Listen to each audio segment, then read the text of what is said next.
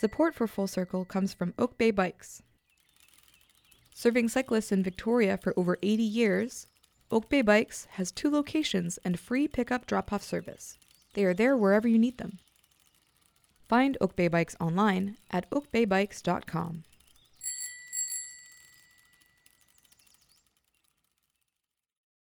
You're listening to Full Circle. I'm your host, Jordan Barron. In this series, we feature stories from the greater Victoria area that speak to what really matters to Vancouver Islanders. When asked if she gets special treatment at restaurants in Victoria, Elizabeth Monk, a journalist for Eat magazine, chuckles. I'd like to explain that there's two types of food writing there's food criticism and there's food journalism. And they're both important. Eat does food journalism. Elizabeth doesn't expect any red carpet rolled out or even a special creation made just for her. Uh, the reality is they can't go changing their menu just because I've come for a visit. They don't have time. She explains that although the menu of an eatery is what most people are there for, there's so much more to know about a dish than just what is on the plate. you can meet with the owner, delve deeper into what her mission is or what his philosophy is. So that's the kind of story that you'll read in Eat magazine. And her job, as she puts it, is to get the story that comes with the food so that her readers can know more. I get the story. I do try the food and I write about the food. I sample the menu. I do have a conversation and learn tons about why they started the business and especially where they source from. That's what's so fascinating about reading or hearing stories about food. Every type of cuisine, every dish created, has a history and a journey from soil to plate. The food you consume affects you, too. It may be who you eat with, where you get your food from, or how much you spend to get it. But it's safe to say that food dictates a certain part of how we interact with the world. And the food world here in Victoria is a vibrant one. The people who tend to the crops, who season the dish just right, add a little piece of themselves into what they are creating for you. All in all, food isn't just about filling your belly, it's about keeping a wide array of cultures alive and well. In this episode, we delve into the vastly diverse culture of food that can be found in Victoria. We take a tour of a native plant garden and plant restoration project on WSÁNEĆ territory. We speak to a food journalist about the best spots in town to expand your palate, and we investigate the claims that brunch is causing young people to throw away their dreams of ever owning a house. From CFUV 101.9 FM in Victoria, I'm your host, Jordan Barron. This is Full Circle. Stay tuned.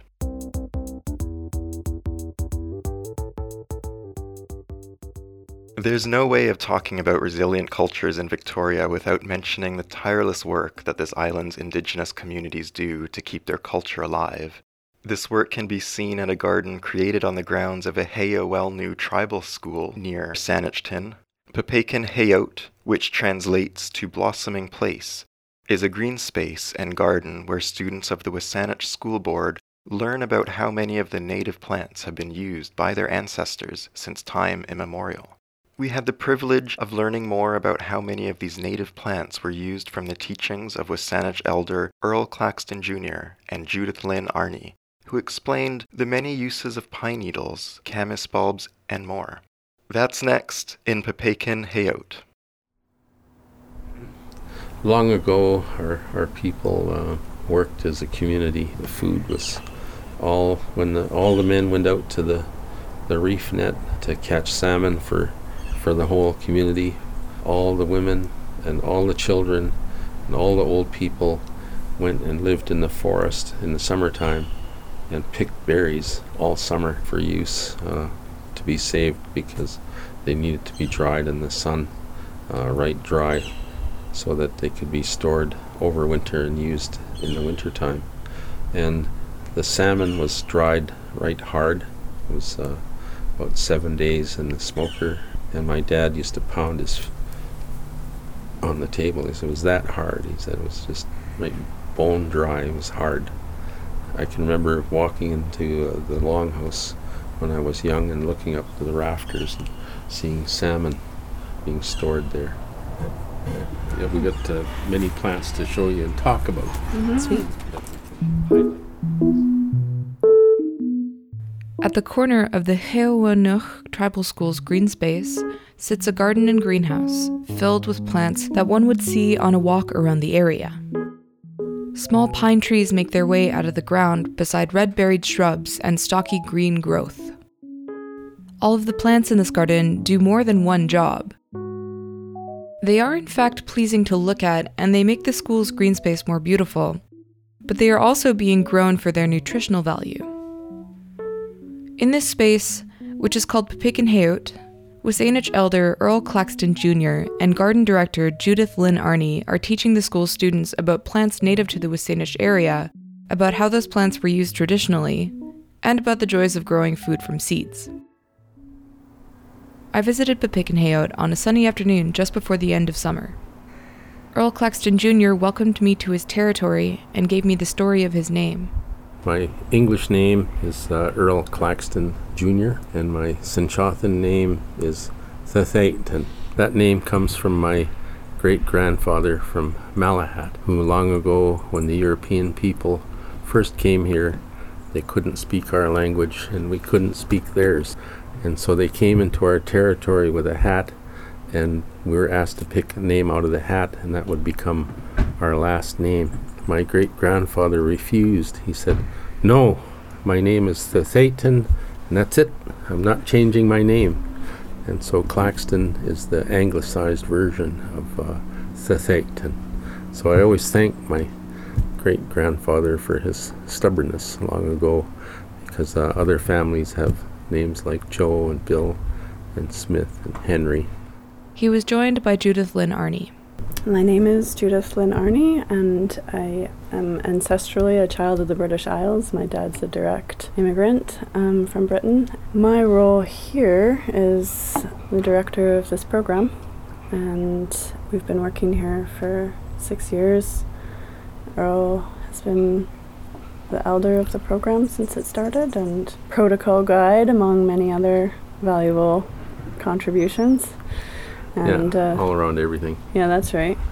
We've just been working hard to um, build this program that has uh, integrated food skills education, really hands-on, really participatory, which honors the knowledge that the students bring with them.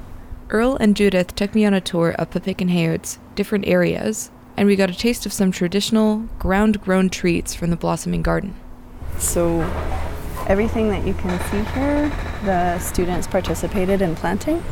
So, this really like there's a lot of kind of love and chaos, the delightful combination of both things in this space. Yes, and we, we use it as a, a teaching area here mm-hmm. as well. Mm-hmm. So, what types of skills are taught at Papikin Heot? We do um, pretty well everything in regards to uh, gardening, uh, soil amendment, and um, compost, composting, transplanting, seeding, cooking, cooking, yeah, and organizing feasts. Feast. Yeah, summer events, traditional salmon bake connection, clam bake connection during our feast. Mm-hmm. The goal is around food skills and hands-on food skills, practical food skills, and again the sharing from the youth, as well as us sharing what we know with them, and having that be like a collaborative and like participatory, hands-on, fun, getting dirty. You know, sometimes we talk about like shovel 101, and it can be actually really empowering for people to learn how to use tools, as well as the like heartwarming and um, experience of them really warming up to and like getting used to and familiar with both traditional and healthy foods. Yes, and also with um, experiencing the elements, mm. like being outside and not being stuck inside uh, doing video games or watching movies or whatever. Being eager to be outside, getting their fingernails dirty, that kind of thing. Outside of the fenced area where the native plant nursery is kept, there are two separate green spaces that each display an ecosystem found on Vancouver Island. We first walked to the forest native plant garden. I am told that the SENĆOŦEN name for forest is Sisich. This spot is populated with evergreen trees and medium sized berry bushes. This is also a nice one for, for medicinal qualities. Is the, the grand fir or the Dewey And um, This one has. I invite you to. Hushka. Judith thanks the tree as she picks a needle from it. I invite you to um, taste. It's got a good like vitamin C kick, Oh, yeah. Mm hmm. and the kids actually love this one. They come along and they remember and they like pick the leaves and This one, uh, particular one, also has another quality to it, and that's uh, the bumps on the stem here.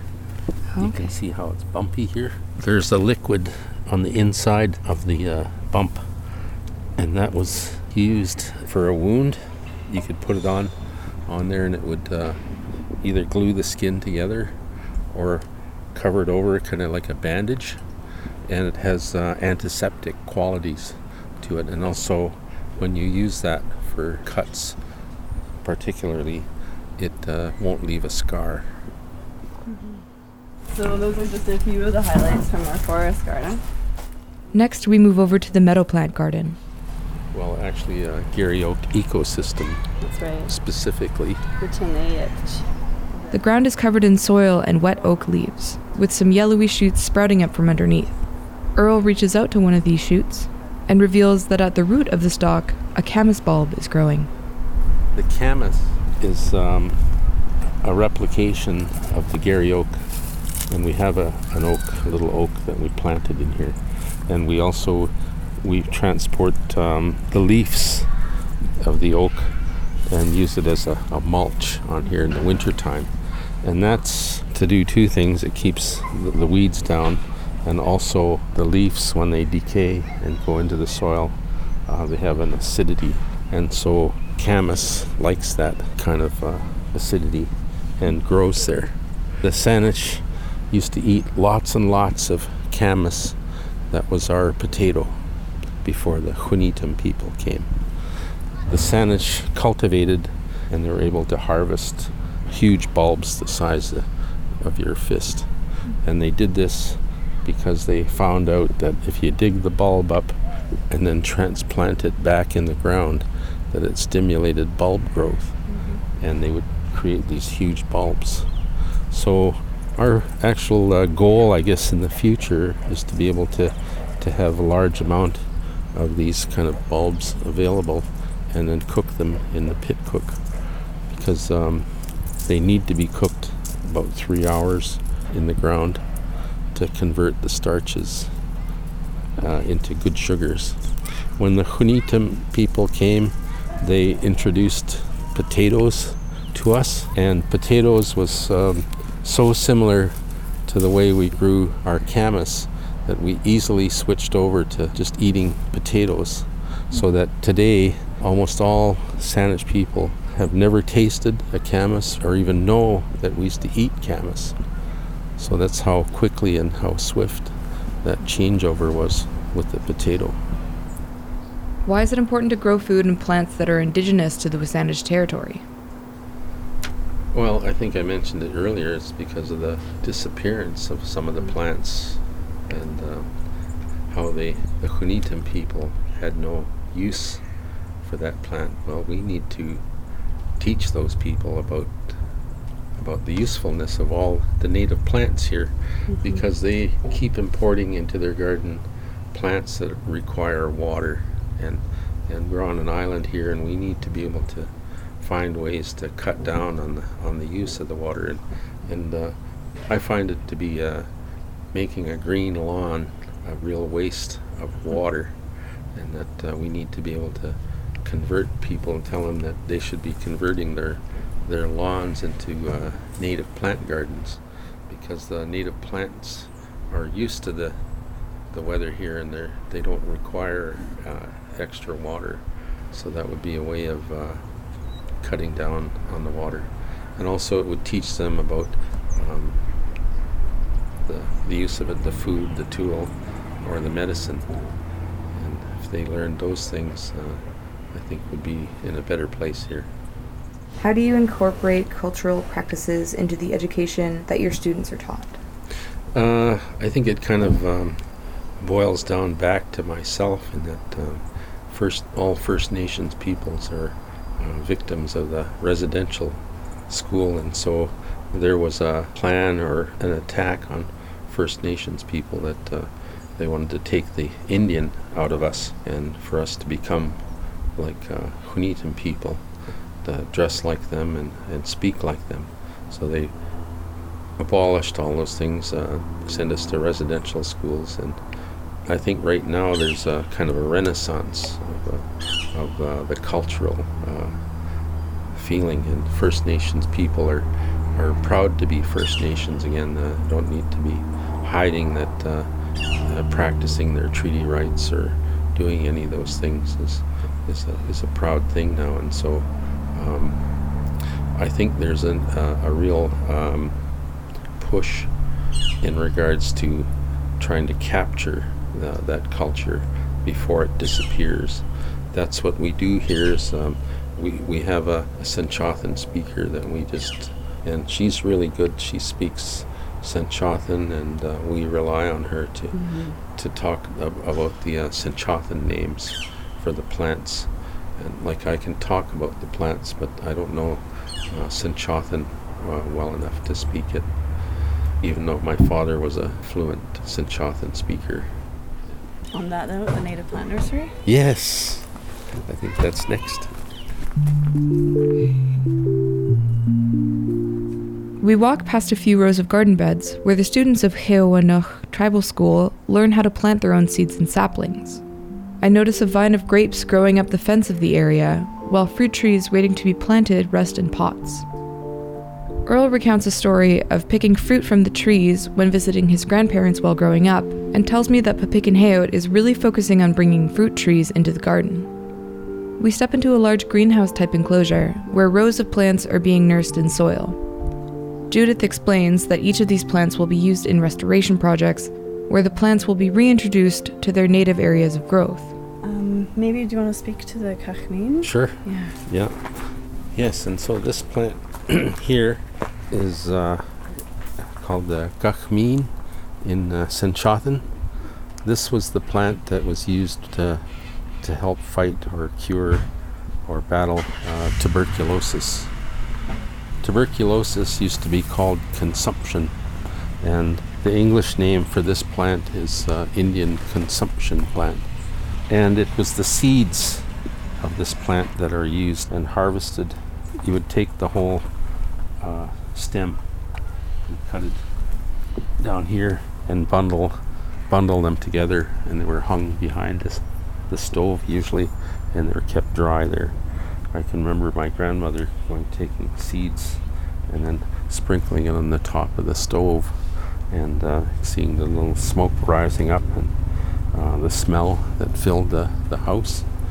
They did testing on it at uh, UVic and uh, University of British Columbia, and they found that that the smoke from this seed inhibits uh, mold growth, and so this would be an important thing to reintroduce back into our communities because uh, mold growth is a, a, real serious health issue in uh, almost all First Nations, I believe.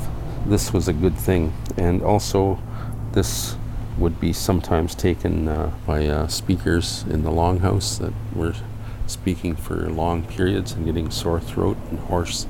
They would chew on the seed, and so you can pick a seed and, and try one if you if you like.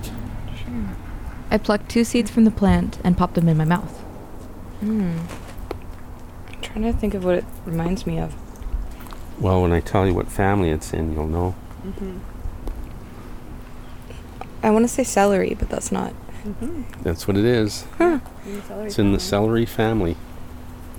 Yeah, I can, I can definitely taste it. Yeah. So, what do you hope Papikanheot will do for the WSÁNEĆ community? Well, I see it as a pioneering program. Uh, I always thought that um, gardening and, and, plant knowledge it should be as part of the uh, curriculum of, uh, of, schools, but they don't touch on it at all. And so I see this as a as a way for us to show them the way, and mm-hmm. and people will come and uh, say, "Come and do it for us too, for our school." So that's my dream is for this to be a, an ongoing program and, and actually become part of the education system. Also to address people's hunger.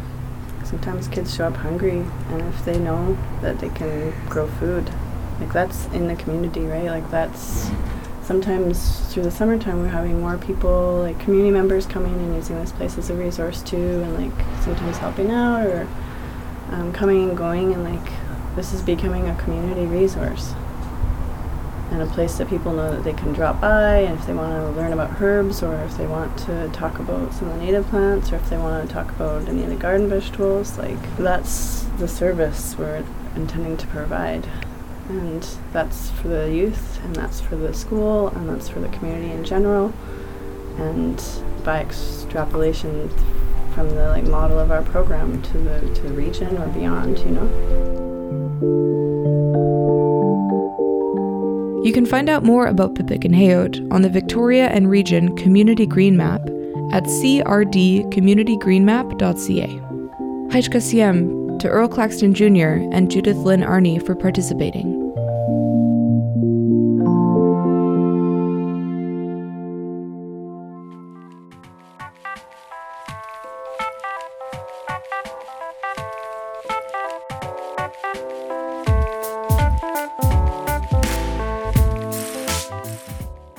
We just listened to Pepekin Heot, a piece created by CFUV's production team.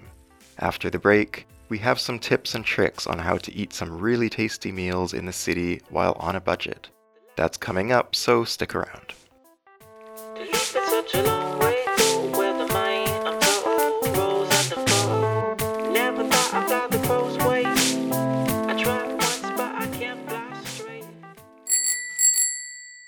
Support for Full Circle comes from Oak Bay Bikes, serving cyclists in Victoria for over 80 years. Are you curious about e bikes? Check out the Oak Bay Bikes Demo on Demand program. At Oak Bay Bikes, E is for everyone. For more information, visit Oak Bay Bikes in Victoria or on the West Shore, or online at oakbaybikes.com. From CFUV 101.9 FM, you're listening to Full Circle. I'm your host, Jordan Barron. Welcome back. In this episode, we get the scoop on food in Victoria, the good eats and the tales that are attached to them. Our next piece comes with a lot of tips on how to get the most out of your meal when going out for food. Eat Magazine columnist Elizabeth Monk has been writing about food for years.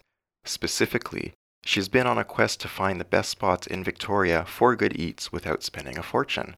As Elizabeth sifts through the plethora of restaurants in the city, not only does she find some of the most flavorful dishes you can get your hands on, but she learns more about the community that feeds the city's hungry patrons. Get out your map and make note of the tasty dishes Elizabeth recommends in Eat the City. I'm from a foodie family, so my family has always been excited about food. But I remember reading a Bobbsey Twins story where they went to Hawaii, Bobbsey Twins go to Hawaii, and ate seaweed. And I was so excited. We went to a Japanese restaurant when I was eight, and this was back in the 70s, so it was a Japanese restaurant that did not have sushi or seaweed. It was, you know, a beef restaurant, basically. So I asked the server for seaweed. Bobbsey Twins.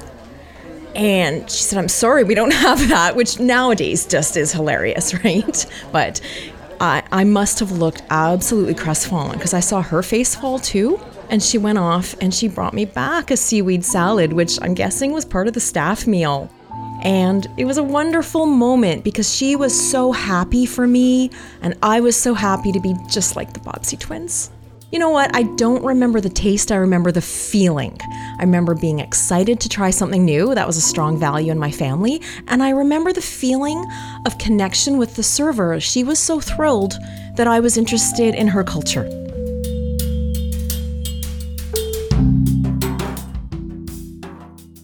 My name is Elizabeth Monk, and I'm a food writer. I write a column for Eat Magazine called Eating Well for Less. I'm from a family that's obsessed with food. It was the greatest thing about my childhood. We all loved oysters, as an example. And I think my mom used to like to show us off. She used to like to show off her raw oyster eating toddlers. We always had great cheese in the house. I had a shock when I went to university and realized there were, you know, products like Kraft. I was spoiled when it came to food. I wasn't spoiled in everything. I wasn't spoiled in clothes. I wasn't spoiled in a lot, but I was spoiled in food. About 14, 15 years ago, I was flipping through an Eat magazine, and on the side, I also did a bit of acting and modeling through a local agency, and I noticed the editor of Eat magazine, Gary Hynes, he was using Barbara Coultish models to eat food in a magazine, and I thought that is the perfect job for me. Like an oyster story that needs a model, like sign me up. So I set up a meeting with him and I brought my models book. But in setting up the meeting, I'd mentioned I was doing some work at Shaw. And he said, Oh, we need writers. So if you have any ideas, bring them to me. So I went to the meeting. He spent like five seconds on my modeling book, like not interested. but he was interested in my idea. And it was a little bit brave of me because at the time, the magazine pitched more high end. And I said to him, you know what? I can't afford to go to the Sooke Harbour House every month or ever, you know, occasionally. I think you need a budget column for people who have a $10 bill. I want to go downtown. I want to have a good meal for 10 bucks. I don't want to waste it on a tuna sandwich. And he was really open. So I wrote a sample column. Apparently, readers loved it. And I walked into being a columnist. I've been doing the Eating Well for Less column for a long time for 13 years now. And you know what? I'm still focused on it because I think it's really, really important. I have two main tips. Number one is a classic tip you go to the place at lunch and you get the same food for significantly cheaper. You can, for example, go to Sizzling Tandoor and have their lunch buffet. Indian food lends itself to buffets. Curries are meant to be simmered. So a buffet, it's perfect. Their food is at such a high level, so complex, and it's an all you can eat buffet for $14. It includes dessert, it includes naan. It's a ridiculously good bargain. My second main tip is to hit happy hours. And I know most people think happy hours equals alcohol, and my brain is not going there because some places also offer some half price appetizers.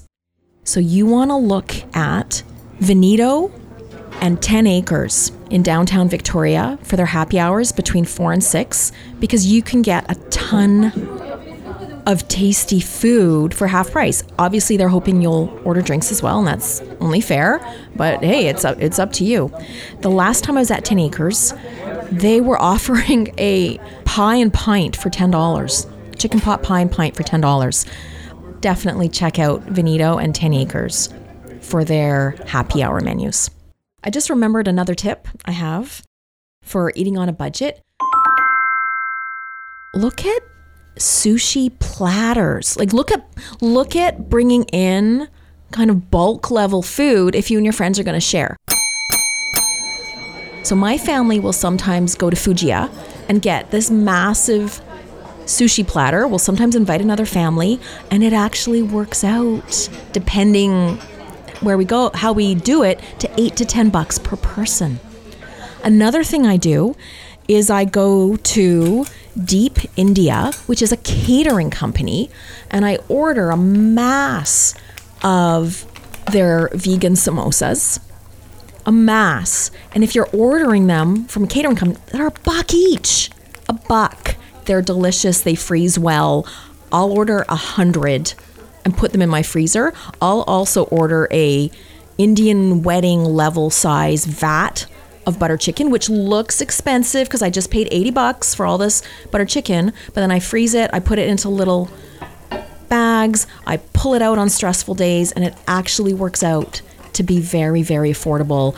Also, that way I can randomly invite a guest and put on a butter chicken dinner, and they think I'm a genius.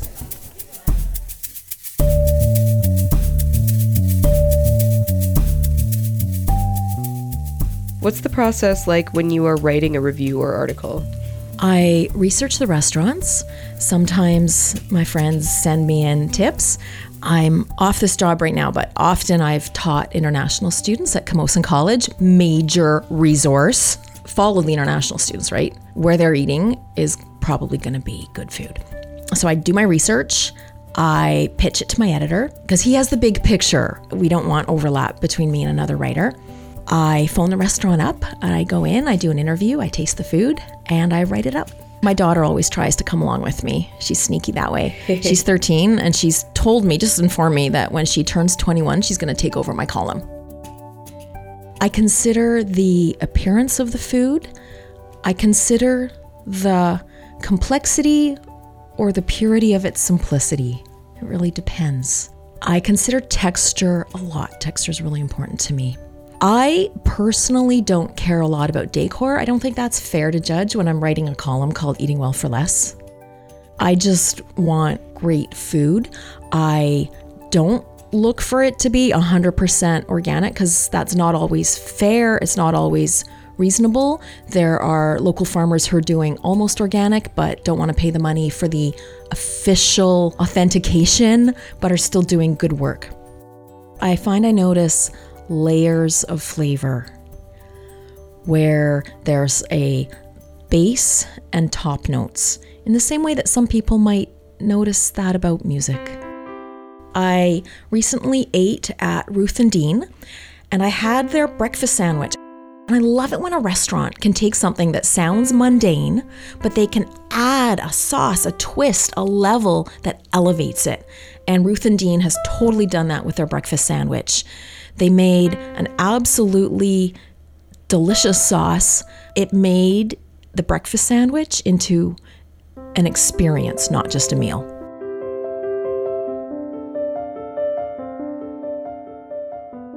What are some of your favorite restaurants to go to in Victoria? There's such a range, and it can so depend on your mood.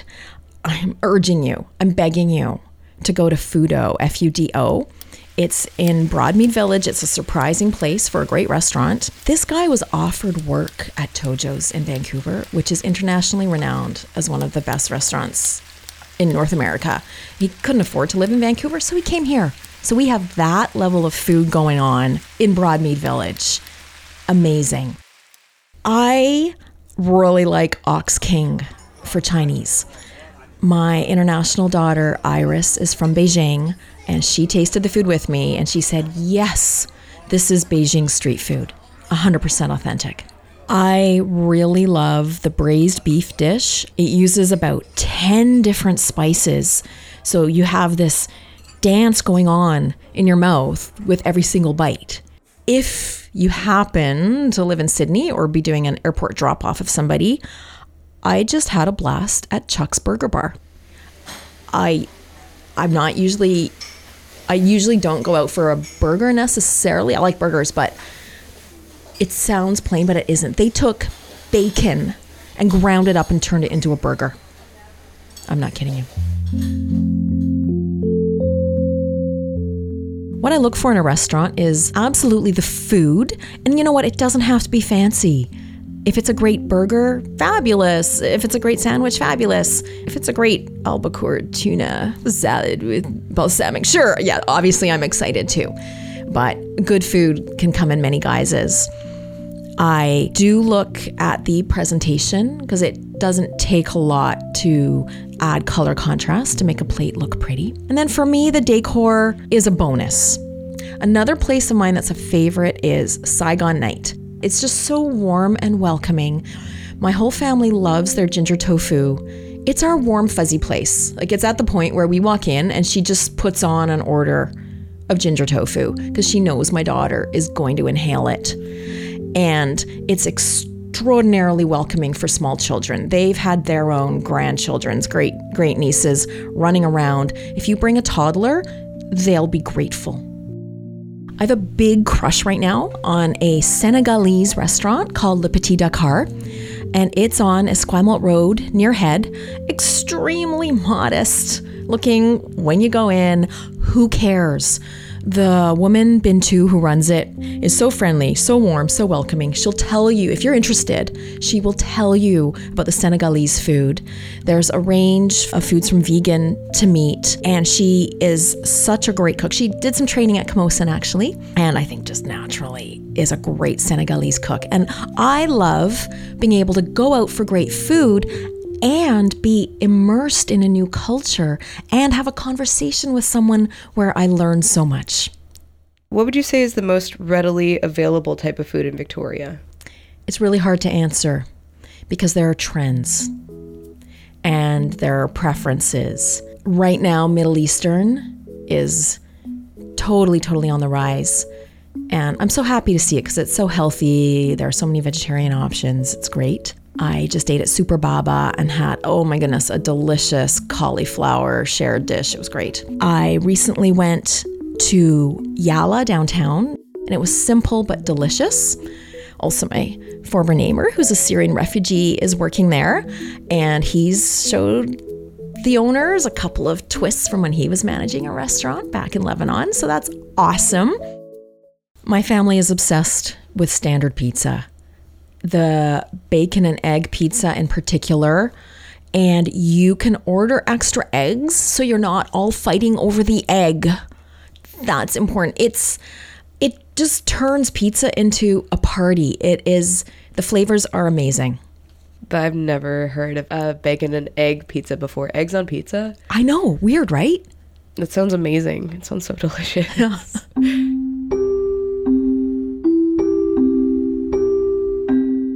food writing is a really wonderful job to have. It's not one that a lot of people can do full time, ironically, and hope to eat, but it brings a lot of joy, not just trying new foods, but also meeting members of the food community. Back in the day, there was a restaurant called Taste of Eritrea. Eritrea is between Ethiopia and Somalia. Loved it. And after I'd been in to do the interview and do the story, I would stop by a lot because A, I loved the food, and B, it was on the same block as the public library. She would offer me food. I said, Thank you. It, you know, I want to pay for it. You're a small business. I know how hard this is. This happened like two or three times. And finally, she said to me, Ruth said to me, she said, Elizabeth, I'm not offering you food because you're a food writer.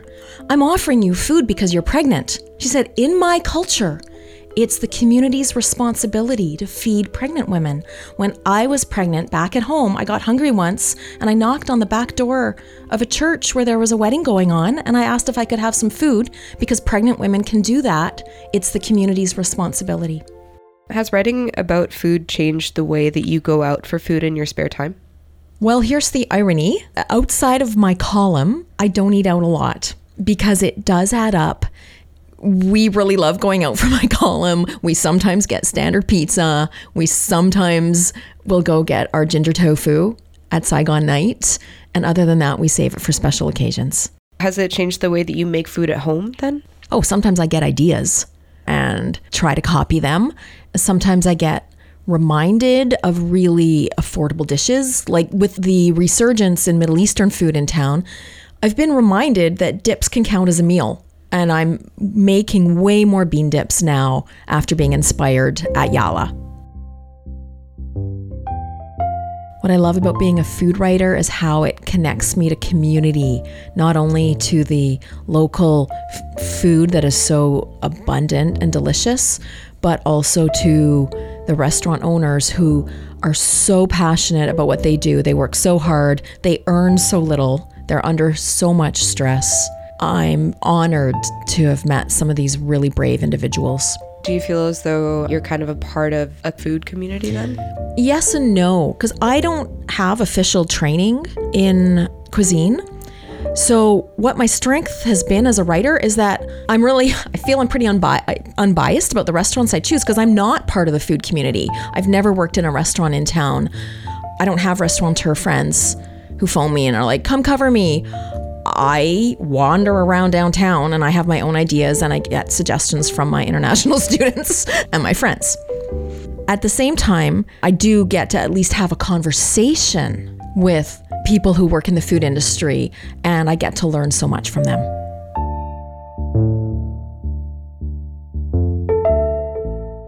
Thank you to Elizabeth Monk for participating. To learn more about Eat Magazine and the Eating Well for Less column, visit eatmagazine.ca.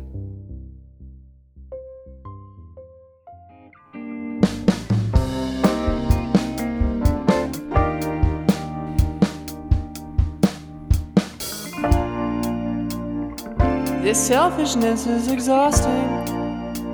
I sit around, I do nothing.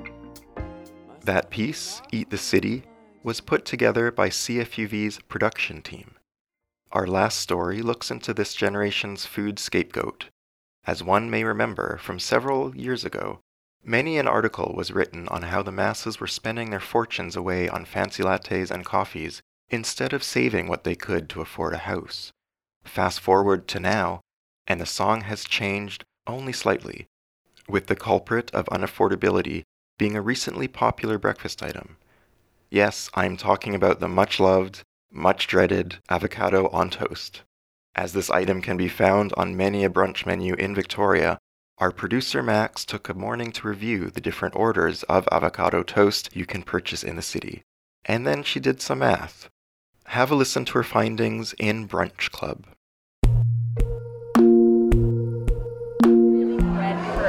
So I guess we know we won't know until we get the bill. But do you think that this avocado toast is worth it? Yes. What's better, this avocado toast or buying a home? Buying at home? Um, it's hard to say. I don't know. Why is it taking you so long to answer? I, I'm very sorry. There's a famous quote by Benjamin Franklin that says something along the line of The only thing that can be certain is death and taxes. You can adjust that idiom to give it more of a local feel by saying Victorians can be only certain of two things paying way too much in rent and being a five minute walk away from a brunch spot. Victoria, BC is the official brunch capital of Canada, boasting the highest number of restaurants per capita in the country and falling second only behind San Francisco in all of North America. Victoria foodies have 264 different restaurants to choose from when they want to go out to eat. Of those restaurants, more than a handful open their doors at early hours to hungry patrons and keep breakfast going into the afternoon for late risers and brunch enthusiasts. You can grab a traditional Scottish breakfast at one of two Shine Cafe locations, or you can wait in a tremendous line outside of Jam Cafe to get a taste of one of their sweet or savory pancake stacks. There's eggs upon eggs at Mole, tasty vegetarian and vegan fare at Rebar, and innovative breakfast plates at the Village. If you're avocado obsessed like me, you can also head to basically any brunch spot in Vic to grab a slice or two of avocado toast. You may also, like me, be on the hunt for affordable housing with very little luck. Where Victoria holds a gold medal in Canada for brunch spots, it takes bronze as the third most expensive city to rent an apartment. Those wishing to buy a home are also facing a hot market, with the average price of a home being estimated at just under $650,000, according to data collected by the Canada Mortgage and Housing Corporation. That's an 11.3% jump from the average price in March of 2016. So, what is there to do for millennials that wish to continue living in this vibrant city? Should I write the mayor to complain about the dire housing situation? Do I rally with my community for higher wages? According to Australian millionaire mogul Tim Gurner, the answer is much simpler than that. Gurner took some time during his appearance on 60 Minutes Australia to deliver a message to millennials around the world. We are coming into a new reality where first home buyers, second home buyers, and a lot of people won't own a house in their lifetime. That is just the reality of where we're going. So you think that young people have now got the prospect of never owning a home? Absolutely, when you're spending $40 a day on smashed avocado and coffees and not working. Uh, I, of course, absolutely. If you didn't catch that, Tim Gurner has let millennials know that if they were to stop spending so much money on avocado toast, that they may, in fact, be able to afford a home in their lifetimes. As a mashed avocado and bread enthusiast, I was shocked to hear this news. Am I really spending the equivalent of a mortgage on avocado toast each week? Could I be living in a toxic brunch environment where the restaurant owners of Victoria are wreaking havoc on the ability of its residents to afford a place to live? To save the good name of my favorite breakfast item, I had to find out.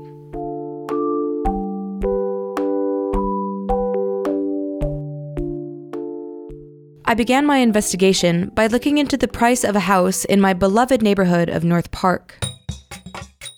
Known for being the recreation hub of the city, North Park boasts affordable housing among the pools and arenas situated there. I've called this neighborhood home for more than half of the time I have spent in Victoria, and I would love to stay in the area. Thankfully, just a few doors down from my apartment sits a modest 105 year old, two bedroom, one bathroom house with a for sale sign on the front lawn. Listings suggest that the houses on this block are being redeveloped and that the house in question is a shovel ready project. The asking price? $698,000.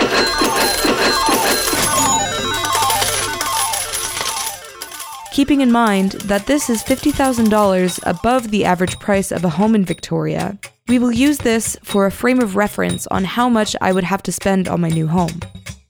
With this information in mind, I set out with my good friend and fellow house hunter, Kalis, to scope out the avocado toast climate among a few different brunch places in our city.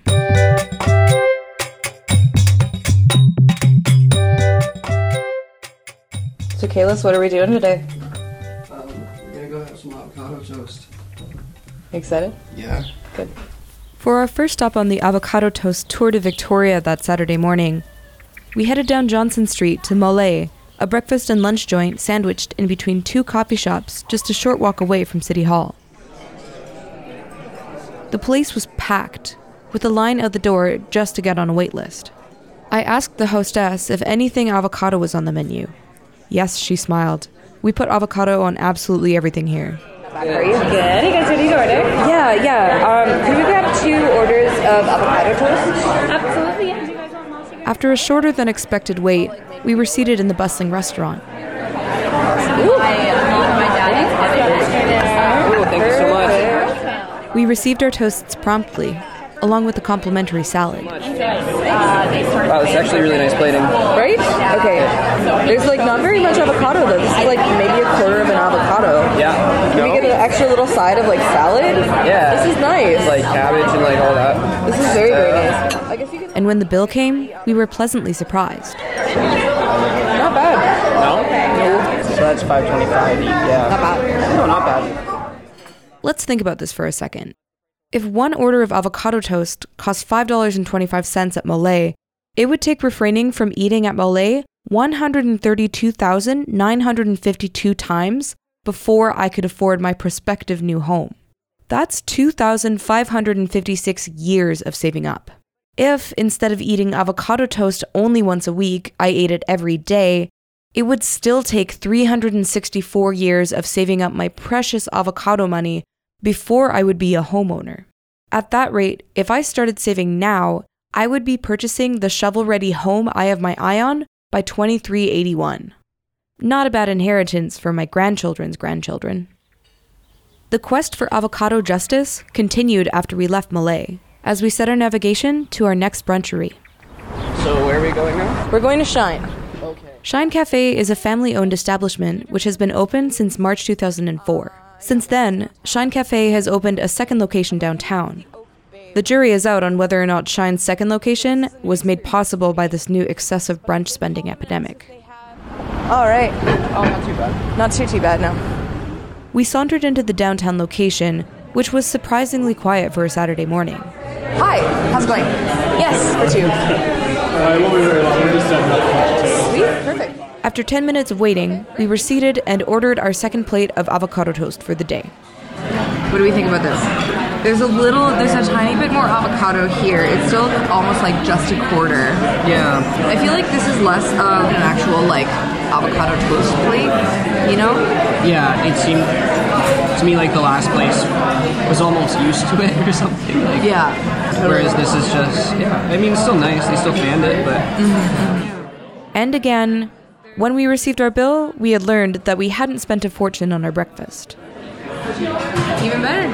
oh, nice. Even cheaper. So average. At the modest price of $4.25 for a plate of avocado toast, I would need to save for even longer to afford the house I chose out, as the price for that abode equates to 164,235 breakfasts. That's around 450 years worth of daily avocado toast. If the pricing of houses remains the same, I would be able to buy that house in 2467 with my diligently hoarded avocado money. For the final stop on our tour to brunch in Victoria, we stopped at Rebar, a bustling, low key vegetarian eatery situated in Bastion Square. Established in the mid 1980s by Oregonian restaurateur Audrey Alsterberg, Rebar serves up innovative vegetarian and vegan dishes for breakfast and lunch. Um, could we grab just two orders of uh, avocado toast? Yeah, totally. We sat at a tiny table at the end of the L shaped diner and awaited our toast. You're so welcome. This is like the most avocado we've gotten. Yeah, for four pieces of toast and a strawberry. And a strawberry. This is nice. We assumed that with this plate of top tier toast, we would be breaking the bank. So you just got the bill. This one's pretty pretty pricey. Pretty pricey. I think pretty pricey. I think we're gonna be sleeping on the street. Although $10.50 was the most expensive bill on our morning out, it would still take me a whopping 66,476 plates to equate buying the starter home in North Park. I would have to negate 182 years of eating avocado toast every day to pay for a home at this price. In this scenario, I would be settling into my home at the ripe old age of 205 in the year 2199. There's no doubt that brunch in this town is delicious. It's hard to turn down a late morning date with a couple of friends to sip on a cold pressed juice and down a plate of avocado covered breakfast. Be that toast, salad, Mexican fusion eggs, beni, and guacamole, or whatever the chef du jour dreams up. With a restaurant and a rainbow of different cuisines to try on almost every corner in the city, the decision to stay home to eat seems that much more difficult. But it's true that eating out a lot is taking a toll on the wallets of millennials, too. I mean, after hitting three brunch spots with a friend, I was short on cash for the next couple of weeks. You also have to keep in mind that when millennials are going out to eat, they're not just buying scarce amounts of avocado toast like I was. They're most likely pairing their entree dish with an alcoholic beverage or maybe an appetizer to share, or both. So, what is there to do for those who want to prove the statistics wrong and buy a house in the next 60 to 80 years? Do I have to choose between paying my rent and stocking up on my favorite green spreadable snack? Why is it so difficult to find and keep housing in Victoria? And most importantly, does it really take just nixing the avocado toast to be able to afford a home? Whatever the outcome, I'm going to have to start eating avocados at my own kitchen table to discover the answers.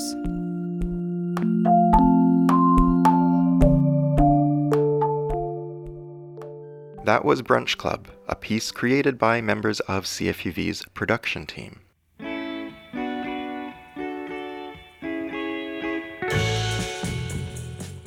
If you enjoyed our program, please subscribe, rate, and leave a comment wherever you get your podcasts. If you want to hear more stories like these, head over to cfuvpodcasts.com or soundcloud.com slash cfuv. Our intro is composed and performed by Poddington Bear. The outro for this episode is Gender, written and composed by Painted Fruit. Other music in this episode was performed by Busada and Bridal Party, respectively, musicians from Victoria. Our producers for this episode are myself and Max Collins. This program is created by CFUV's podcasting production team.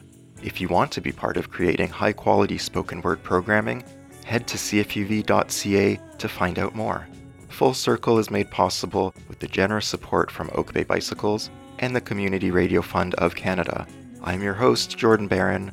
This is Full Circle. Thanks for listening.